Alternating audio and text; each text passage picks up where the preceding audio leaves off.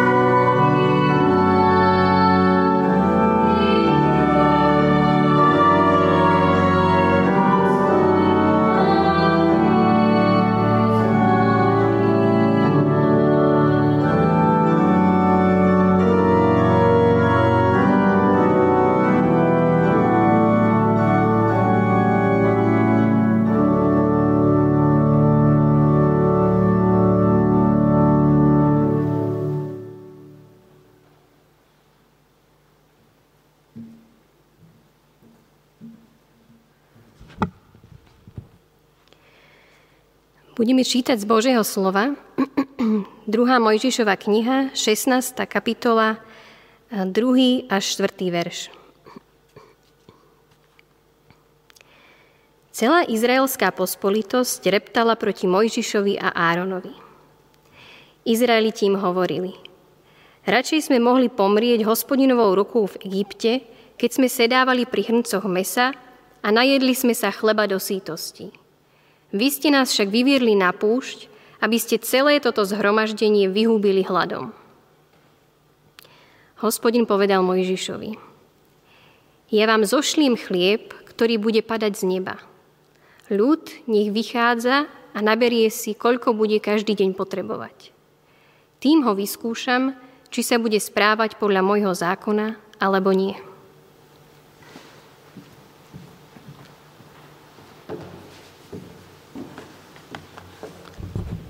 Budeme sa modliť. Náš Pane, ďakujeme Ti za to, že nás chrániš aj v tomto ťažkom období, že môžeme prežívať Tvoju blízkosť a za to, že si medzi nami. Ďakujeme Ti za to krásne stvorenie, ktoré si spravil, za prírodu, za tie nádherné farby, ktoré teraz na jeseň môžeme vidieť. Ďakujeme ti aj za túto možnosť, že napriek tomu, že nemôžeme byť spolu, sa môžeme stretnúť a môžeme počúvať a zamýšľať sa nad tým, čo nám ty hovoríš. A pane, veľmi ťa prosíme za tých, ktorí na rôznych miestach na tomto svete trpia, pretože sa priznávajú k tebe, za to, že sú v tomto smere verní. Prosíme ťa za tých, ktorí sú sami a ktorí potrebujú pozbudenie od Teba. Tiež ťa prosíme za tých, ktorí teraz v nemocniciach bojujú o svoj život s touto pandémiou, s týmto vírusom a tak ťa prosíme o to, aby si ich v tomto zápase sprevádzal a dal im úľavu. Tiež ťa veľmi prosíme za všetkých tých, ktorí v tej prvej línii v tejto situácii sa angažujú a sú tam zamestnaní. Prosíme ťa za múdrosť pre našich predstaviteľov, pre vládu a pre tých, ktorí sú zaangažovaní v tom, že rozhodujú, čo a ako sa bude diať ďalej. Tiež ťa prosím o to, aby sme sa teraz dokázali napriek všetkým týmto veciam sústrediť na to, čo nám budeš aj cez nášho brata hovoriť. Amen.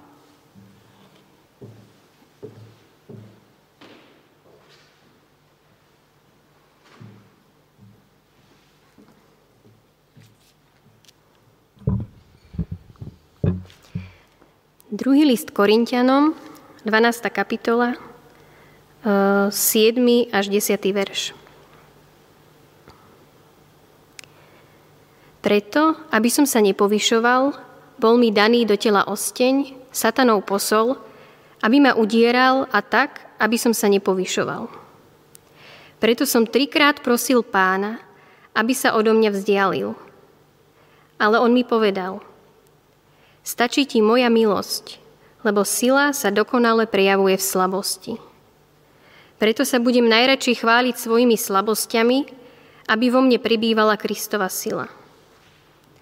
Preto mám záľubu v slabostiach, v hanobení, v núdzi, v súženiach, v prenasledovaniach a v úzkostiach pre Krista. Lebo keď som slabý, vtedy som silný.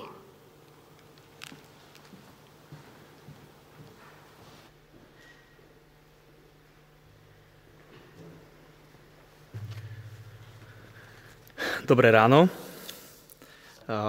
Ďakujem za pozvanie a za možnosť povedať niečo v tejto modlitebni.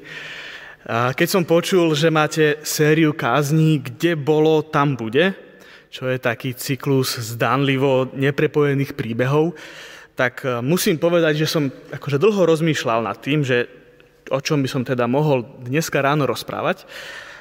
Nakoniec som ale došiel k tomu, že by som možno rád trochu sa aj predstavil a teda minimálne, že povedal niečo o takom svojom príbehu, ktorý teda zrejme v určitom období asi najviac opisoval nejaké moje vnútorné prežívanie. A to moje to obdobie bolo poznamenané rozpadom sveta hodnôt, rozpadom mnohých presvedčení, ktoré som mal a, a teda aj úzkosťou a depresiou, ktorými som si prechádzal. Nebudem sa snažiť úplne opísať všetky takéto situácie a už vôbec nie všetky možné reakcie, ale skôr to je takým predstavením časti príbehu, v ktorom sa nachádzam aj ja. A snať teda nejakým spôsobom to aj vám bude dávať zmysel. Keď som sa rozhodoval, že či pôjdem na vysokú školu alebo nie, tak som to vnímal tak veľmi duchovne. A po hodinách a hodinách modlitieb som nakoniec teda urobil rozhodnutie, že teda opustím dobre platenú prácu, opustím partiu blízkych ľudí a veľmi dobré kresťanské spoločenstvo, ktoré ma každý týždeň veľmi silne inšpirovalo a naplňalo. Odídem teda z Británie, kde som v tom čase pôsobil a namiesto toho pôjdem študovať na vysokú školu do Prahy. Veril som vtedy, alebo tak som si to hovoril, že mi táto škola pomôže lepšie slúžiť Bohu. A idem teda do krajiny, do iného náboženského podhubia medzi úplne nových ľudí. Odchádzam z dobrého miesta, ale idem robiť niečo, čo mi dáva väčší pocit zmyslu. Veľa sa za to modlím, cítim, že Boh je blízko. Cítim, že mi hovorí a opakovane mi dáva zasľúbenia, že ma nezanechá, že ma neopustí, že ma bude sprevádzať a že aj na tomto novom mieste sa mi podarí nájsť dobrých priateľov, dobré spoločenstvo a dobrú brigádu. A, a bude sa mi dariť. Vlastne asi pomerne rýchlo som si uvedomil, že to tak vlastne vôbec nebude. Že sa to zrejme nestane. A z viacerých dôvodov, ktoré teraz asi nemáme úplne čas rozvádzať, ale som si nedokázal vytvoriť blízke a hlboké priateľstva. A v rozhovoroch, ktorých som sa ocitol, som mal pocit, že sa všetko len tak trošku klže po povrchu. Že nejdeme do hĺbky a veľa sa tam stretávam len s takými predstavami o tom, že aký by som mal byť. A začal som mať pocit, že som sa totižto ocitol na mieste, kde ma viacerí ľudia nevedeli úplne prijať takého, aký som bol. A tak som sa cítil neprijatý. A začali sa teda opakovať zlyhania pri tom pokus o usadenie sa. Nepodarilo sa mi nájsť dobré spoločenstvo, nepodarilo sa mi nájsť blízkych priateľov a po mnohých, mnohých pokusoch sa mi stále nepodarilo nájsť ani dobrú brigádu. A ocitol som sa v takej sociálnej izolácii. Obávam sa, že t- takýto stav, ktorým som si prechádzal, nie je len mne vlastný. Mám pocit, že osamotenosť, odmietnutie, neukotvenosť, či dokonca nejaký pocit neúspechu a zlyhania je o mnoho rozšírenejší. A tak som si kládol také otázky, že, že o čo sa tu vlastne vôbec snažím? Čo, o čo mi tu ide? Aký to má celé zmysel? Že podarí sa mi už niečo konečne? Výjde mi niečo konečne podľa mojich predstav, podľa mojich plánov? A do toho hádam v tej chvíli úplne, že najhoršie, čo sa mi mohlo stať, bolo, že sa mi odmlčal aj samotný Boh. Tie modlitby neboli také, aké predtým. Už som ho necítil a nevnímal som teda jeho prítomnosť. A, a v celom tom pocite osamotenia som mal pocit, že, ma, že som sa ocitol sám aj pred Bohom na mieste, na ktorom nepatrím. A kresťanské frázy a doktríny mi, mi potom už prišli prázdne, nejaké bezobsažné a nepravdivé. A bol som na mieste, ktoré bolo pre mňa emočne, vzťahovo a duchovne veľmi suché. V čítanej pasáži z knihy Exodus sa stretávame s Izraelom, ktorý sa tiež nachádza na púšti. Je pravda, že u neho tá púšť má trošku opačný charakter – že je to charakter vyslobodenia z utrpenia. Izrael vyšiel zo zeme, kde bol utláčaný, z miesta nútených prác. Oni boli vyslobodení z chaosu a utrpenia, avšak toto vyslobodenie ich priviedlo do inej výzvy. do takej výzvy prežiť v nehostinnom prostredí. A čo sa na, tejto pušti deje? V príbehu Izraela mám pocit, že sa na tejto pušti udiali dve veľmi dôležité veci, ktoré dokonca so sebou neodlúčiteľne súvisia. Prvá udalosť bola, že sa im tam zjavil samotný Boh. A toto zjavenie malo teda predovšetkým prejav a dopad v podobe zákona. Druhá udalosť bola menej intenzívna, ale za to dlhšia. A bol to vnútorný prerod, ktorým si tento národ musel prejsť. Z mentality otroka do mentality slobodného človeka. A zdá sa mi, že s takou určitou nadsázkou by sme mohli povedať, že tento príbeh opisuje príbeh človeka, ktorý zažíva nejakú formu závislosti. Nejakého zlozvyku, ktorého sa za žiadnu cenu nedokáže zbaviť. Niečoho, čo ho drží, čoho sa nedokáže vzdať hoci mu to možno spôsobuje nejaké veľké problémy. Človek v takýchto situáciách sa často ocita v silných pocitoch viny a výčitiek. Často hľadá riešenie, ktoré by tu jeho závislosť, ten, ten jeho zlý, zlý zvyk ukončil raz a navždy. A v takýchto momentoch silnej viny často robí silné rozhodnutia. Dáva nejaké sluby Bohu alebo sluby životu, alebo vyhľadáva nejaké katarzné zážitky. A môže sa stať, že takéto situácie, takéto rozhodnutia mu môžu nejakým spôsobom pomôcť, môžu ho možno trochu posunúť na ceste toho zápasu, ale zdá sa mi, že o mnoho častejšie to neprináša očakávanú zmenu a tento človek sa znova ocitne v konaní, ktorého sa vlastne chce zbaviť. Ako v tomto príbehu, ktorý sme čítali, pracuje Boh? Zdá sa mi, že Boh si dáva na čas.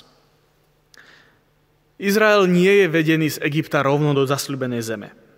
Táto cesta mu trvala 40 rokov. A keď si dneska pozriete cez Google Maps napríklad, že ako dlho by vám trvala cesta z Káhyry do Jeruzalema, keď pôjdete peši, tak vám to vyjde na 148 hodín, čo je niečo viac ako 6 dní. Samozrejme, rátame s tým, že v tom čase neboli také dobré cesty a išli, išli celý národ, aj so starými, aj so slabými či deťmi, takže určite by to trvalo dlhšie ako 6 dní, ale ku 40 rokom sa to ani zďaleka nepribližuje. A ak sa Boh nikam neponáhľa, ak zmena mentality z národa otrokov na slobodný Bohom vyvolený národ trvá tak dlho, tak možno ani my si nemusíme vyčítať, ak nám zmena a zbavenie sa našich zlozvykov, oslobodenie sa od našich závislostí, trvá dlhšie, ako by sme si prijali. Zmena totiž býva postupná. A vyzerá to tak, že Izrael tento čas potrebuje. Nemá sa ponáhľať nikam zážitok púšte je rozhodne dôležitý. A z tej čítanej pasáže sa zdá, že púšť by sa dala opísať viacerými spôsobmi. A jeden, čo tam rozhodne vystupuje, je, že je to pocit hladu. Izraeliti v, tej pasáži hovoria, radšej sme mohli pomrieť hospodinovou rukou v Egypte. Sťažujú sa teda tí Izraeliti. Keď sme sedávali pri hrncoch mesa a najedli sme sa chleba do sítosti. Vy ste nás však vyviedli na púšť, aby ste celé toto zhromaždenie vyhubili hladom. Púšť je teda miesto, kde životné občerstvenie je sporadické. Je to miesto, kedy máme pocit, že je toho na nás viac, ako dokážeme zniesť. Je to miesto nenaplnenej túžby to miesto ťažoby a bolesti. Je to ľudské srdce, ktoré je hladné po naplnení, po pokoji, po radosti či po úspechu. A Boh na, na toto, na, ten, na túto potrebu v tomto príbehu reaguje mannou, akousi nebeskou potravou, ktorá však nemá dlhú dobu trvanlivosti. Hovorí, ja vám zošlem chlieb, ktorý bude padať z neba. Ľud nech vychádza a naberie si, koľko bude každý deň potrebovať. Zdá sa mi, že tento opis zážitku púšte Izraelitov hovorí jednak o Božej intervencii, ale napriek tomu o stále silnom a prítomnom pocite neistoty. My nemáme istotu, že to, čo máme dnes, nám vydrží. Na púšti sa nedá sadiť. Nedá sa tam pripraviť na dlhšie obdobie. Nedá sa uskladňovať. A možno to viacerí poznáme keď sa nachádzame v rozpoložení, kedy občerstvenie pre nášho ducha je sporadické. Nevieme sa spolahnúť na to, že o týždeň bude dobre. Svet a náš pohľad je zúžený na jednotlivé kroky. Občerstvenie a silu máme len na najbližšiu úlohu.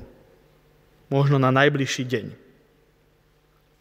A musím teda priznať, že toto je mi blízke.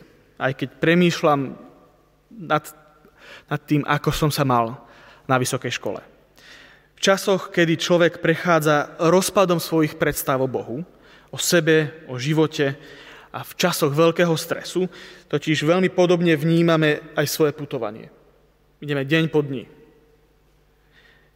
Nemám istotu, že o týždeň bude dobre. Nemám istotu, že to budem zvládať. A posilnenie, ktoré prichádza a ktoré potrebujem pravidelne, možno nejaké milé slovo priateľa, modlitba v tichu, či dobrá kniha alebo zamyslenie, ma povzbudí a osvieži. Ale štandardne to vydrží krátky čas. Možno niekedy len taký deň. Ďalší deň bude musieť znova a znova hľadať toto povzbudenie, aby som to zvládol.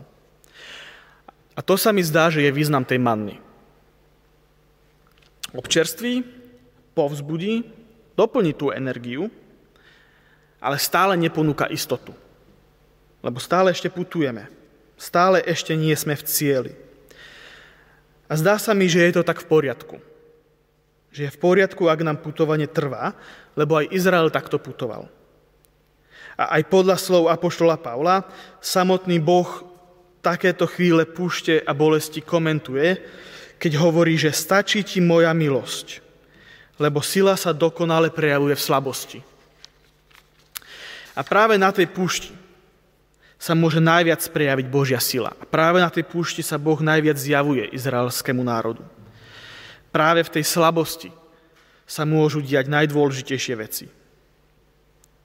Práve tam sa totiž zjavil samotný Boh. A kresťanstvo totiž prináša ten ohromný paradox, že aj samotný Boh víťazí prehrou. Termín evanílium, ktorý spočiatku znamenal dobrú správu o vojenskom víťazstve, zrazu znamená správu o porážke. Boh prehral. Zabili sme Boha. Dôležitosť tohto uchopenia, tohto Božieho paradoxu vidím v dvoch veciach. Jednak nám pomáha prijať život taký, aký je. Tomáš Halík sa v jednej svojej knihe pastoračne pýta – že ak vyznávame veľkonočnú vieru, v ktorej centre je víťazstvo skrze absurdnú porážku, prečo sa tak bojíme vlastných porážok? Veľa ľudí so mnou vrátane dnes žije v očakávaní, že život predsa musí byť ľahký, musí byť pohodlný. Že cieľom života je užívať si ho. A preto sme možno niekedy až príliš prekvapení, ak tak nie je. O tomto píše aj známy psychiatr Scott Peck hneď na úvode svojej knihy Nevyšlapanou cestou. Hovorí, že veľa ľudí tak celkom nerozumie, že život je ťažký.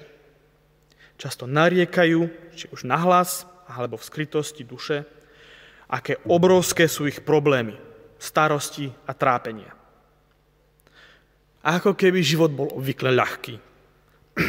A ako keby sa automaticky predpokladalo, to, že život je ľahký. A potom ďalej pokračuje a hovorí, že skoro všetci sa tejto bolesti viac či menej obávame a snažíme sa preto problémom vyhnúť. A predstierame, že neexistujú. Pokúšame sa ich obchádzať a miesto toho, aby sme sa im postavili čelom.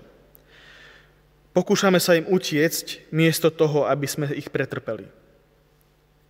Pričom sklon vyhýbať sa problémom a s nimi spojeným strastiam je základným kameňom všetkých ľudských duševných chorôb. Cesta púšťou, teda nespočíva v rezignácii na duchovné hľadanie a v rezignácii na biblické hodnoty. Nespočíva v ignorovaní problémov, vo vytesňovaní či v snahe prebiť ich nejakou silnou formou ideológie. Cesta spočíva v hlbokom a poctivom prijatí. Lebo len to, čo dokážem prijať, dokážem naozaj zvládnuť. Navyše veľakrát som počul výčitku, že mnohí kresťania, a nielen kresťania, ale mnohí ľudia, sa začínajú modliť len keď na nich prídu ťažké chvíle. Len keď sa im nedarí. Že len vtedy začínajú komunikovať s Bohom. Ale čo ak sa dá na to pozrieť aj inak? Čo ak je to spôsobené tým, že vtedy nám je Boh reálne najbližšie? Ak sa nám Boh zjavuje ako Kristus na kríži, ako sila v slabosti, tak sa zdá, že Boh sa najviac zjavuje práve v takýchto chvíľach bojov a prehier. Lebo taká je čudesná povaha Božieho kráľovstva. Výťazí prehrou a rastie ubúdaním. Tak sa Boh zjavil Izraelu na púšti. Nebolo to pri prestretých stoloch, pri nedelnej rodinnej pohode, ale bolo to na suchom, opustenom a nehostinnom mieste. Tak sa Boh zjavil apoštolovi Pavlovi v utrpení, núdzi a slabosti. A tak verím, že sa Boh zjavuje aj dnes nám. Dietrich Bonhoeffer to opisuje asi takto. Boh sa necháva vytlačiť zo sveta na kríž. Boh je vo svete bezmocný a slabý. Kristus nám nepomáha silou svojej všemohúcnosti, ale silou svojej slabosti, svojim utrpením. Náboženstva odkazujú človeka v jeho núdzi k bož, božskej moci vo svete, evanília ukazujú bezmocnosť a utrpenie Boha. A len trpiaci Boh nám môže naozaj pomáhať.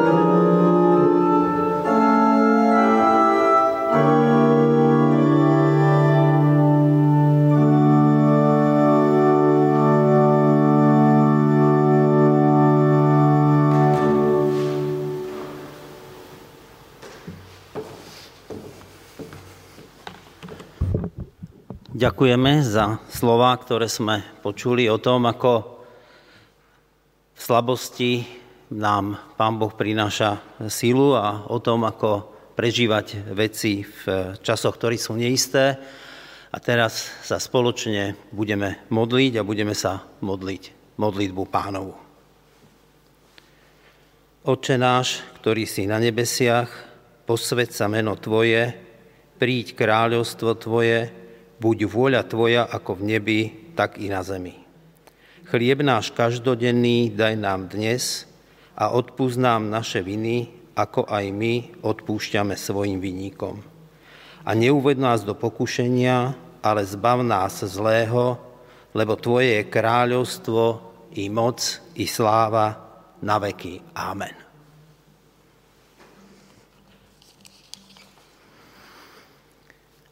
Nech nám dá náš Boh silu a odvahu postaviť sa problémom a veciam, ktorým by sme sa chceli vyhnúť.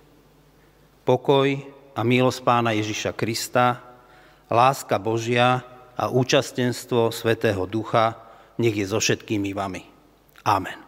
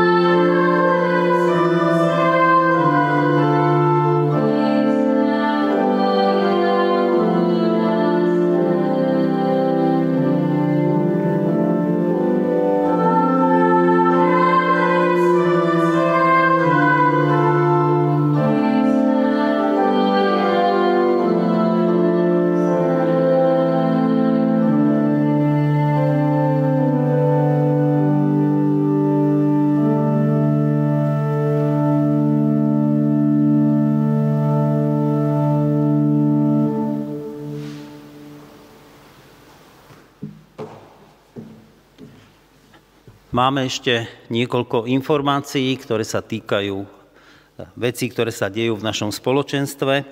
A to dnes večer vás všetkých pozývame na diskusiu o 19. hodine, bude sa konať na Zoome. A pozývame predovšetkým rodičov a starých rodičov, lebo témou bude exkurzia do virtuálneho sveta detí. Hosťom bude Peter Kadlec, ktorý má v tejto oblasti skúsenosti.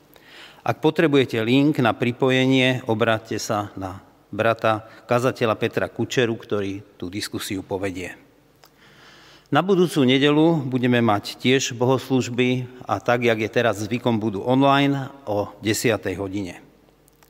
Záznamy zo všetkých našich bohoslúžieb nájdete na našom YouTube kanáli Církev Bratská Bratislava. Audio nahrávky sú na našej webovej stránke cbba.sk. Bližšie informácie o ďalších stretnutiach nájdete tiež na našej webovej stránke. Prajem vám požehnanú nedelu.